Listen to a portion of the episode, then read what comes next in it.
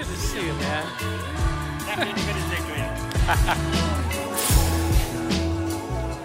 All right, praise the Lord. Happy 4th of July, everybody. A round of applause for Ron here. He's got the, the, the flag shirt on. Great job with that. Uh, what else? Chris's birthday, to embarrass Chris. Chris's birthday. Oh, you have, you have uh, 4th of July socks on. Good. Praise the Lord. Oh, for family. so something really big happened in our church this last week. A lot of you know the Hockersmiths and little Jason, who's almost two years old. He sometimes like walks around during the sermon. You know the kid. Uh, he's been in their foster care for two, almost two years. Like a couple days out of the hospital, they fostered him. And just this last week, praise the Lord, they've been waiting for an adoption. So the judge has ruled he is adopted. The Hockersmiths uh, have Jason. So praise the Lord. So right here, Next week, we will be dedicating him to the Lord. It will be a wonderful Sunday. I will try not to cry the whole time. Uh, it's just a testament to like their waiting and patience. And so, praise the Lord for that. Actually, next week as well, we'll be sending out the Alaska team. My wife and I are leading uh, a trip to Alaska uh, with all the congregations. And so, that's next week as well. But this week, I want to talk to you about uh, a, sort of a bizarre topic because last week was so heavy. Like I talked about uh, greed and and the temptations of greed and the warnings that the book of Proverbs gives us against greed. And so this week, it's a very lightweight topic, a fun topic. We're going to talk about how to enjoy life. Like for real, that's the topic for today. We're going to look at Proverbs and see how does the Lord teach us to enjoy life. I was talking with a friend this week who's uh, not a believer, and we often talk about spiritual things. And then I kind of just know, like he's he's not into like what he knows. I'm a pastor, and he's like, come on, man, don't preach to me. So it's kind of this relationship where I kind of try to preach to him, and he's like, no, don't preach to me, man. And so we, we it's just that kind of fun relationship. But this week I told him, I'm going to talk about how to enjoy life. And he was like, Wait, are you serious? Like, that's the topic for the sermon, how to enjoy life? And, and he said, What are you going to talk about? Maybe I'll listen to it. And I said, Well, I, I always have three points.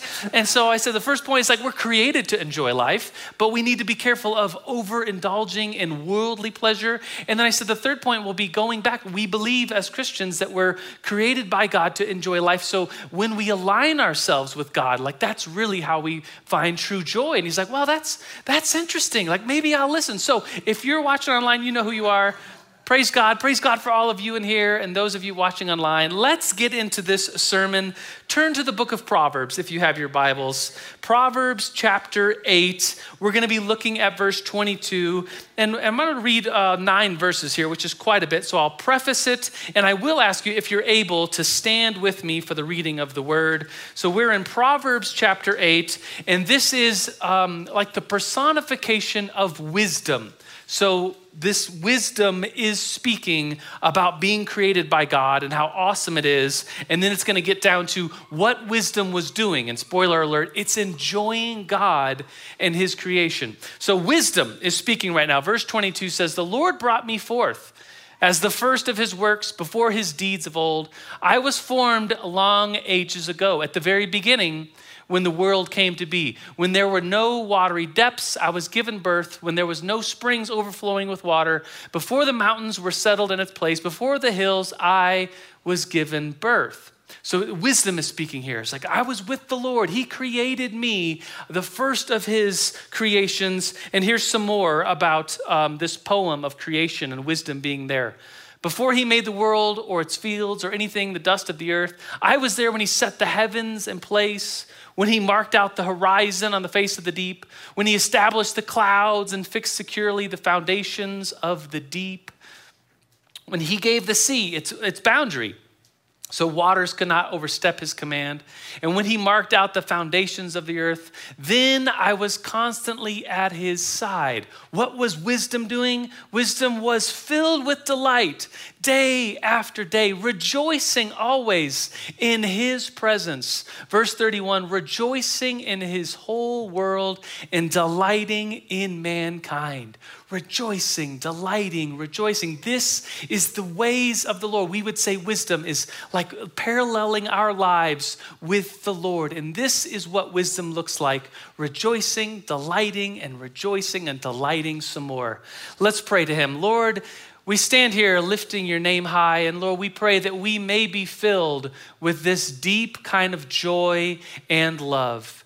Lord, we, we want to be paralleled with your ways and find you and love you all the days of our lives. Lord, we praise you, we worship you, and all God's people shouted with joy. Amen. Amen. You may be seated. Um, point one is this uh, three point sermon. Point one is we're meant to enjoy life. This sermon today is titled, How Do I? Dot, dot, dot. That's been the series all along. Every sermon has been called How Do I? Dot, dot, dot. And we look in the book of Proverbs for certain lessons. We've talked about different things thus far. And today is How Do I? Dot, dot, dot. Enjoy life. Like some of you may be looking at me like, like really? Like that's really, we kind of joked about that, but is that really the topic today? Like, don't we have bigger fish to fry? Isn't there more serious business to talk about? Don't you, you might be sitting there like telling me, like, don't you know the state of the world today? And, and don't we have better things to talk about? Well, as I see the world today, and maybe you see it like this today as well, that the world is unfortunately man, there's a lot of unhappiness out there. There's a lot of depression out there. There's a lot of struggling with mental health out there. There's a whole lot of fear, isolation. Like we're coming out of this year where we literally were isolated and, and there was fear, and like we're coming out of that still, and rising suicide rates, rates. I'm very sad to say that in our country, between the ages, young adults between 15 and 25, the second leading cause of death is suicide. Like this, this is the world in which we're living in. Disorders, eating disorders, obesity, overeating, stress, people addicted to things. And so, what if today's sermon is a reminder that we, as Christians, we actually have good news, that we actually have the joy amongst us, and that amongst us, like we can point to God and have real, true joy and show the world who Jesus is, a God who gives joy. Can somebody say amen to that? Amen. I think the world, uh, I'm not talking about you guys, this sermon is not meant to rebuke New Life Manitou. I think we're a pretty joyous congregation. I, I look around, I know lots of you, and, and there's so much joy amongst us despite circumstances. But I think in our world today, in our nation, I think as non Christians look at the Christian world, there's a lot of things that, like, I think non Christians look at us and say, unfortunately, this I think is true. Unfortunately, this shouldn't be the case. But I think people are like, Christians are those mean people, those judgmental people, those sticks in the mud that have no fun, those people that, you know, they don't smoke or chew or drink or go with girls who do. Have you heard the silly saying? They're, they're, they're those Christians, they're the ones that don't watch R-rated movies. They don't watch any movies. They don't, they don't listen to secular music or any music. They don't dance. You know, that's the whole premise for Footloose, and I like that movie. Those Christians, they're, they're the ones that this, that they don't do this, they don't do that. They have no fun. The world sees us as people lacking joy. And that should not be, brothers and sisters. The leader, the, the one we worship, Jesus, he came to this world fully God, fully human, comes to this, to this world. And what is he known for? He's known for going to parties. He's known for the one who's like eating and drinking. And this was in direct contrast to the other religious leaders of the ancient world. They were the Essenes, they were the ascetics, they were the people, the monks and nuns who had no fun. They fasted, they lived in isolation all by themselves. And so people in the ancient world said, that's what a religious person looks like. And Jesus comes along, resetting the example for what it really means to have a life with God, one that enjoys life. And so maybe it, it's our hearts that are wrong. And when we look at Jesus um, in the ancient world, people said, oh, he's, he, he's not right because he's, he's not acting in line with these other religious people. But maybe our hearts are wrong, and we need to understand what true joy really looks like. There's this uh, document, this, this comes from the 1600s. If you have any sort of Presbyterian background, you will know what this is. The Westminster Catechism. Anybody know what that is? Came out in the 1600s. It was the church. It's really well written. Uh, document to try to uh, bring people together. Say, here's what we believe. Here's a representation of the Bible and faith and who we are. And it starts off with this question It says, What is the chief end of humanity? So it, it, it, asks this question, then presents an answer. And the very first question of the very first page of the very first sentence is What is the purpose of humanity? What, why do we exist? And the answer, maybe some of you know this in the catechism, in this statement of belief representing the Bible and who Jesus is, it says that man's chief purpose end is to glorify God and to enjoy Him forever. This is what we're made for. This is what Christianity says that we're all about. We as humans exist to glorify God and to enjoy Him forever. Today's the 4th of July, right? independence from another country. We were a colony. They were tyrannizing us and taxing us. And, and most of you, because you went to elementary school, you, you know the story. And a bunch of forefathers got together and said, Well, we want to be independent of this nation terrorizing us, the England. We, we want to be separate. We want to be independent. And so 245 years ago, on this very day, this, this document was written up uh, declaring our independence. And many of these forefathers, um, um maybe all of them, had some sort of Christian Bible based understanding of what a nation should look like under God. And it's, it, it starts off, you all probably know the beginning lines of the Declaration of Independence because you memorized it in elementary school. It says, We hold these truths to be self evident that all men are created equal and that they are endowed by their Creator, like given by their creator, God. Certain unalienable rights, which in, in alien means like we can't get rid of these things. Like they're they're totally like for us from God. They're in unalienable rights that among them are life, liberty, and pursuit of happiness. Right? Like, this is what our nation was founded upon. Like, the, the right to pursue happiness, coming from like this idea that we are created of God, that we are built, we are made to actually enjoy life. And somewhere along the way, I think as a nation, maybe we've forgotten bits of that, that to truly enjoy life and what that looks like. Somewhere along the way, I think our society has twisted it. And so, even today, like if you say the word pleasure, you're like, ooh, ooh, that's that's evil, that's gross, that, that's something you shouldn't be doing, right? Like, but no, no, no, no, no. This is good to, to live in joy, to live in delight, to live in pleasure, to rejoice. These are things of God. Look, turn to uh, Proverbs 24. I'll, I'll read this verse for you. It has to do with honey. So, Proverbs 24, verse 13. And in the ancient world, honey, when Solomon is writing this, honey was like the sweetest thing you could get back then. There wasn't sugar, refined processes, and things. And if you wanted something really sweet, if you had a sweet tooth, you ate honey. That's it's what they had. It's the sweetest thing around. So Proverbs 24, 13 says, eat it, eat honey. It says, eat honey, my son, for it is good. Like that's like eat it. It really, truly, it's good. Honey from the comb is sweet to your taste. Know also that wisdom is like honey for you. If you find it, there's a future hope for you, and your hope will not be cut off. So, what do you do with the pleasures of this world that God has created? What are you supposed to do with honey? Eat it. Like, this is a good, holy thing to enjoy God and His world. We are. Point number one is this that we're created to enjoy life. This is a good thing. Some of you might just need to hear that today. You might leave thinking, like, yeah, I guess I needed to be reminded of that. That yes, the church really does have this message of joy to a world struggling and in darkness and isolation and depression. Like, we have joy amongst us. Point two is this, moving right along, is maybe what you've been thinking about all along. What about overindulgence? What about the worldly pleasures? Well, point number two, I've worded it here that the overindulgence of worldly pleasures, it's dangerous.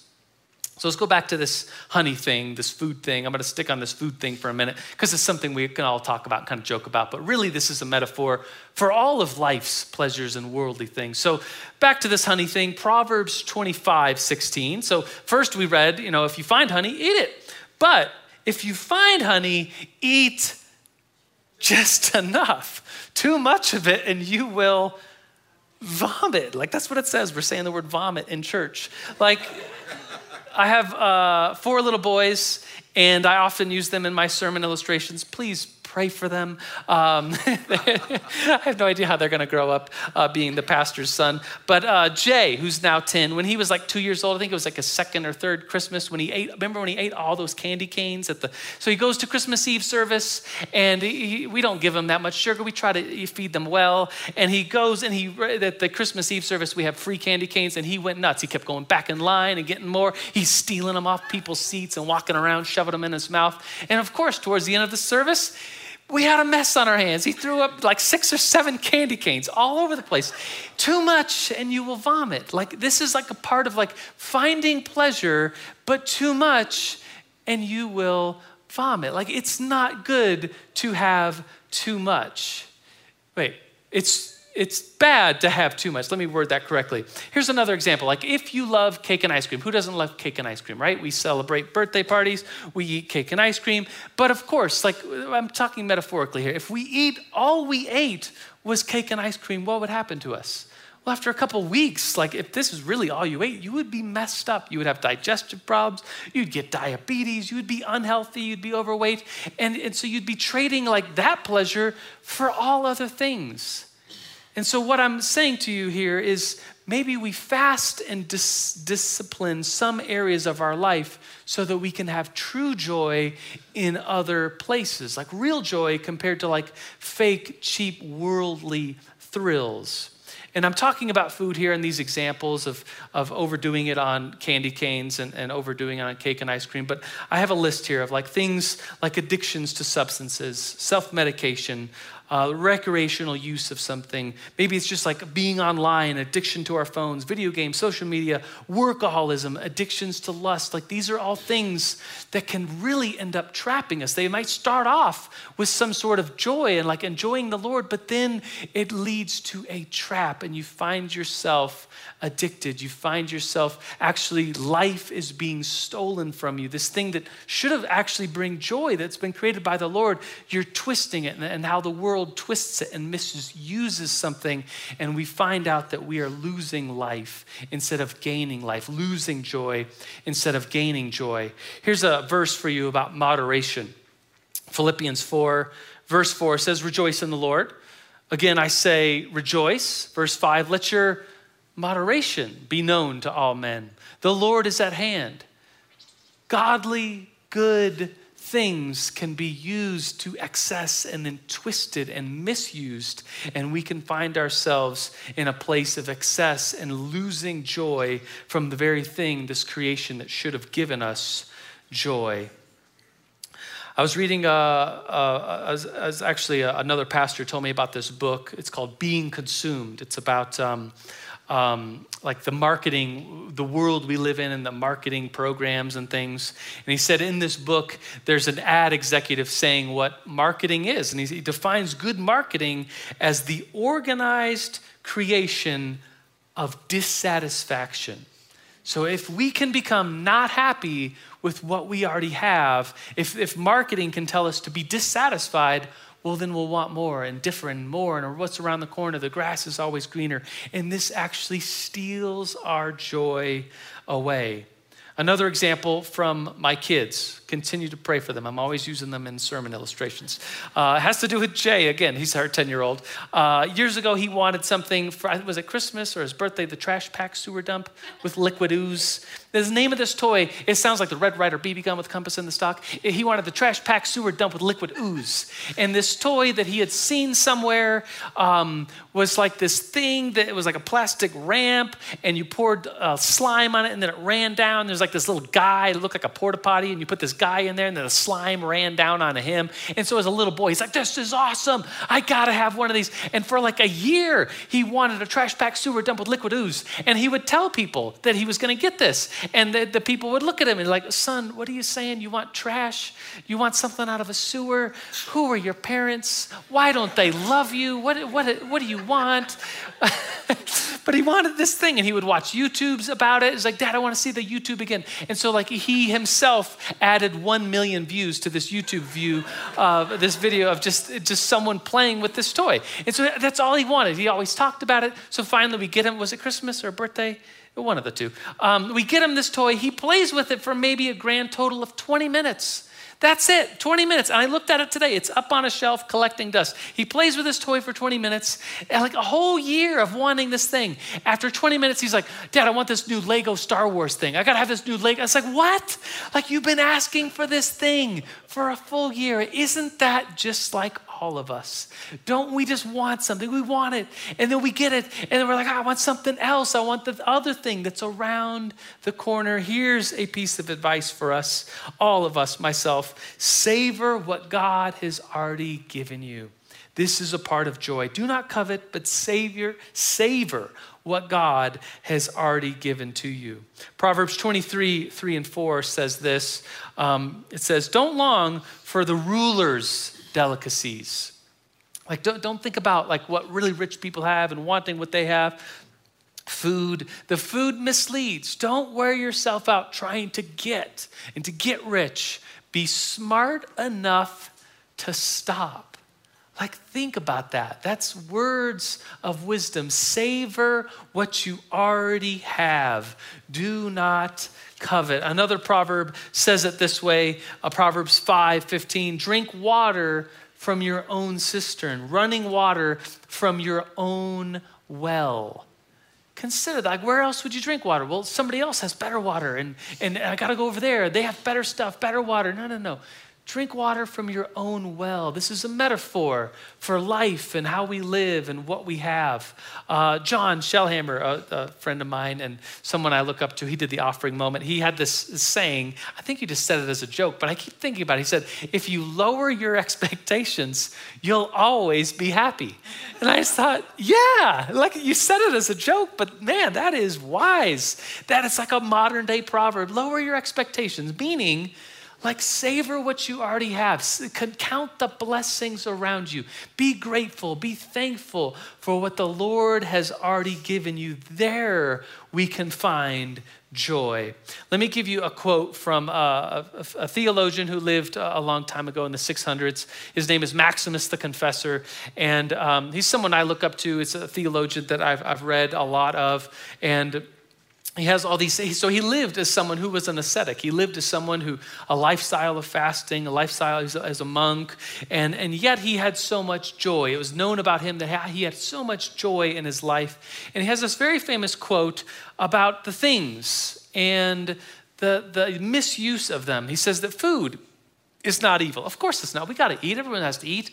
But gluttony is like what a word for our world today Childbearing, it's not evil. Of course not. I have four boys. It's just childbearing. We have to, you know, multiply.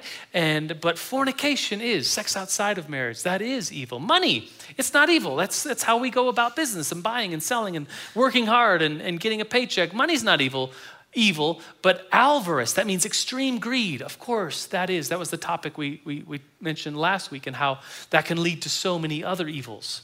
Glory is not evil. Being excited that you, you, you did something, the, the Lord is, is, you're grateful to the Lord for some gift you have and, and you won. Yes, glory is not evil, but vainglory, vanity is what that means. Pride, selfishness, vainglory is.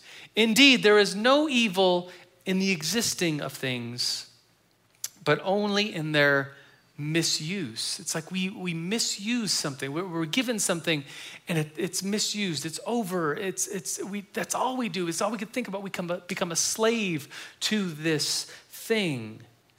Don't settle for the thrills of this world that will actually cost you more in joy later. Play the long game of patience, seeking true joy and the things that actually give you life.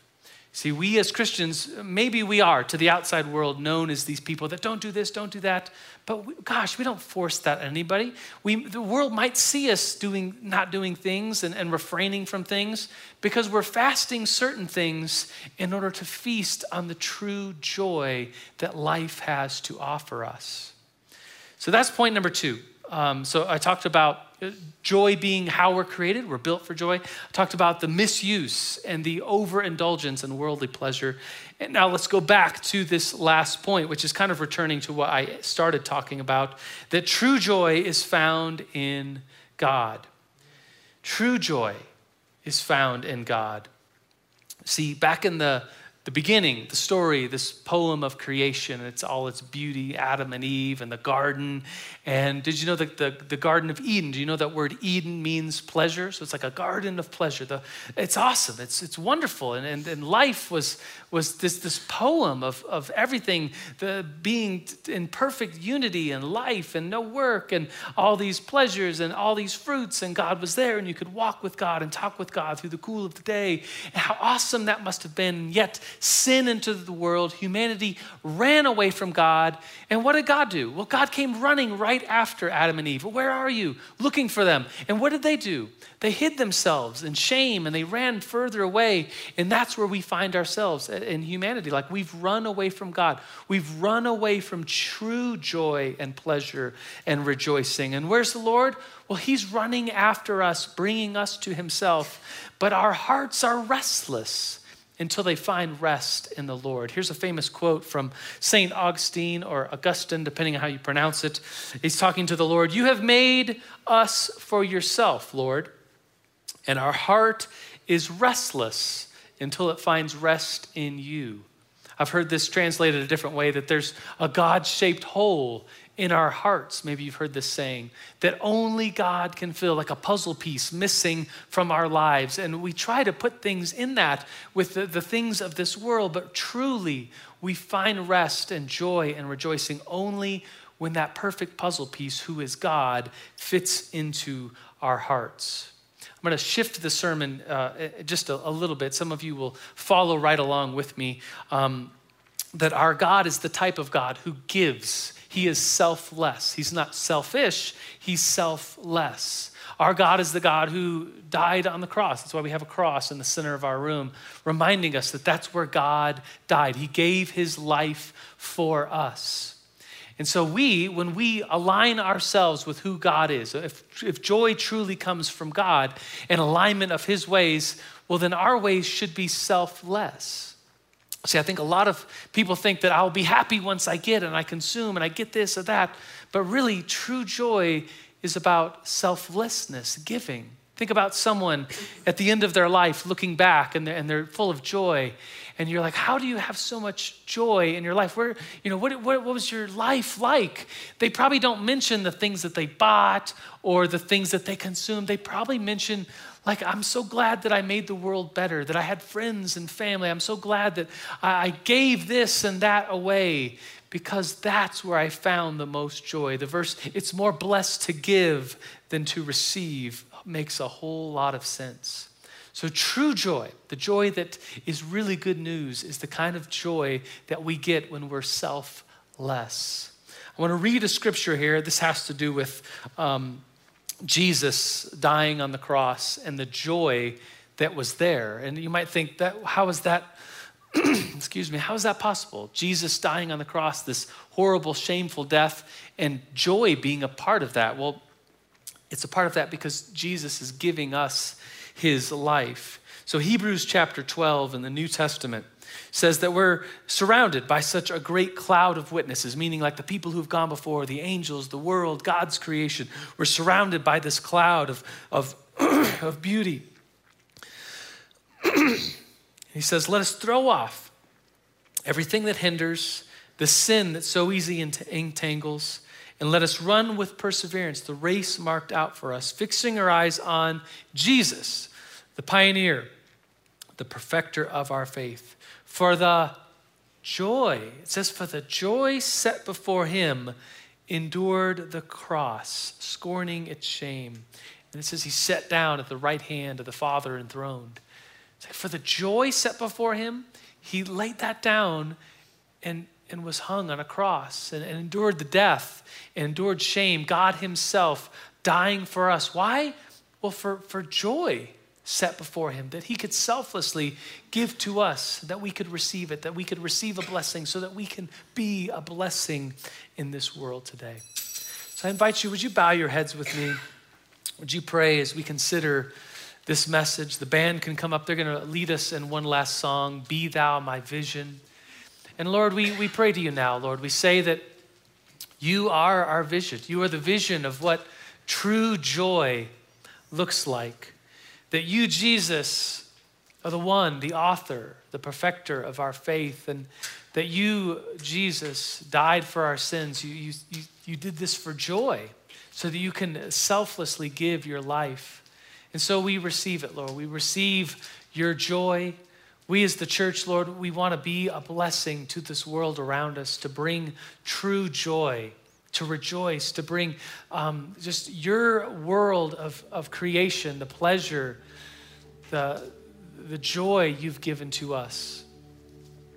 So, Lord, we honor you with our lives.